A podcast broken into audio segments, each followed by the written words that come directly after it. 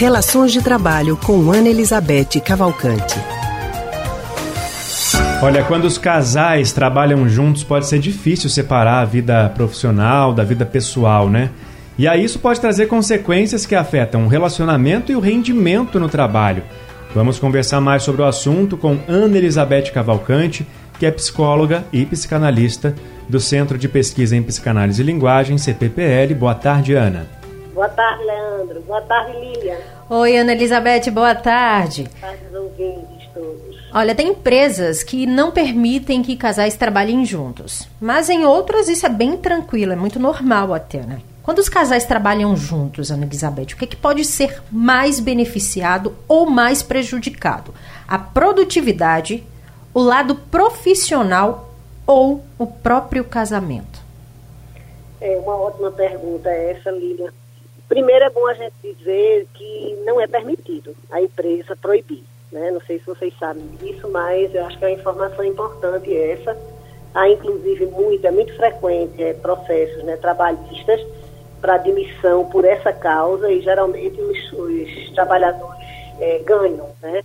Porque é proibido. Isso não é um, um fator de impedimento das pessoas trabalharem, né?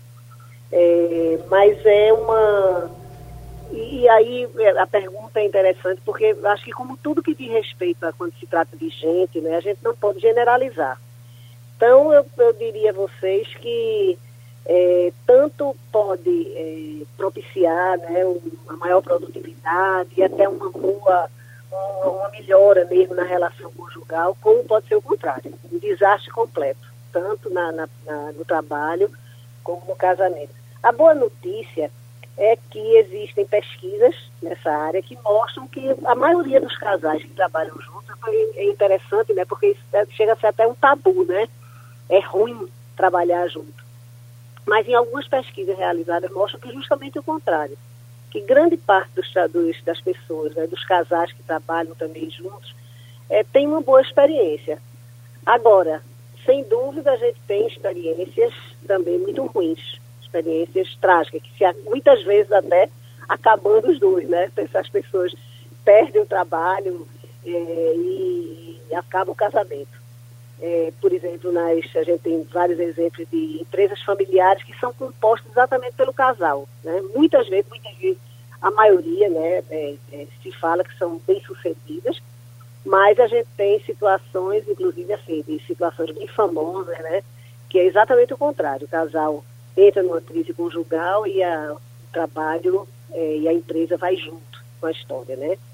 Então, então é, é, importante a gente observar bem isso. Do meu ponto de vista, eu acho que vai depender, quer dizer, o sucesso ou o fracasso disso, tanto no campo como no outro, vai depender muito da relação do casal. E, sobretudo, como o casal lida com os conflitos.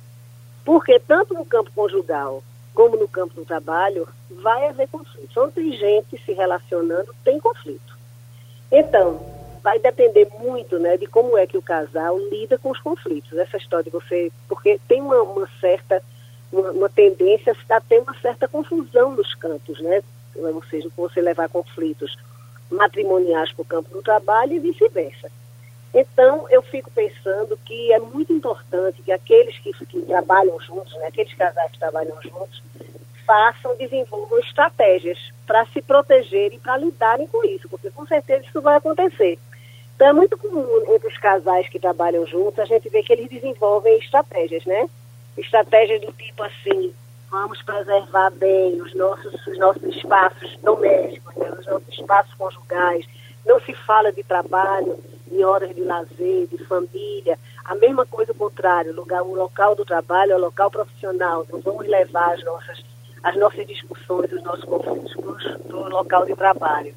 Além de que, assim, vamos preservar bem como nos comportamos, né? Tanto no campo, no campo conjugal como no campo do trabalho. Então, esses cuidados é, são muito importantes.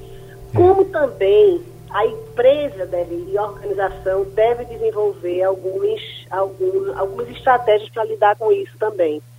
Tipo, está é, vendo que está havendo alguma, alguma, alguma dificuldade ali entre o casal, porque é, é, é, é normal né, e é esperado que para o casal lidar com algumas situações dentro da empresa seja mais difícil mesmo. Imagina, você está em conflito, tem um conflito que você precisa se posicionar contra o seu marido ou contra a sua, ou contra a sua mulher. É complicado, é. né?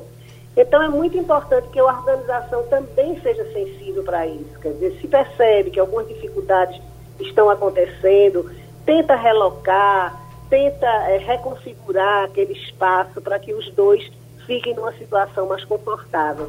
Então, se isso acontece, eu acho que é uma coisa perfeitamente é, pode se tocar dá muito pra, bem dá e administrar. vantagem para os dois, né? tanto para a relação conjugal como para a produtividade no trabalho.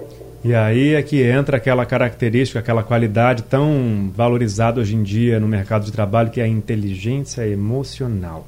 Pois é. Para poder tocar em frente e evitar problemas. Obrigado, Exatamente. Ana Elizabeth. Até tchau, semana que vem. Então, até quarta. Tchau. Boa tarde. Obrigada, Ana Elizabeth. A gente acabou de conversar com Ana Elizabeth Cavalcante, psicóloga e psicanalista do Centro de Pesquisa em Psicanálise e Linguagem, CPPL. Rádio Jornal. Pernambuco no seu rádio.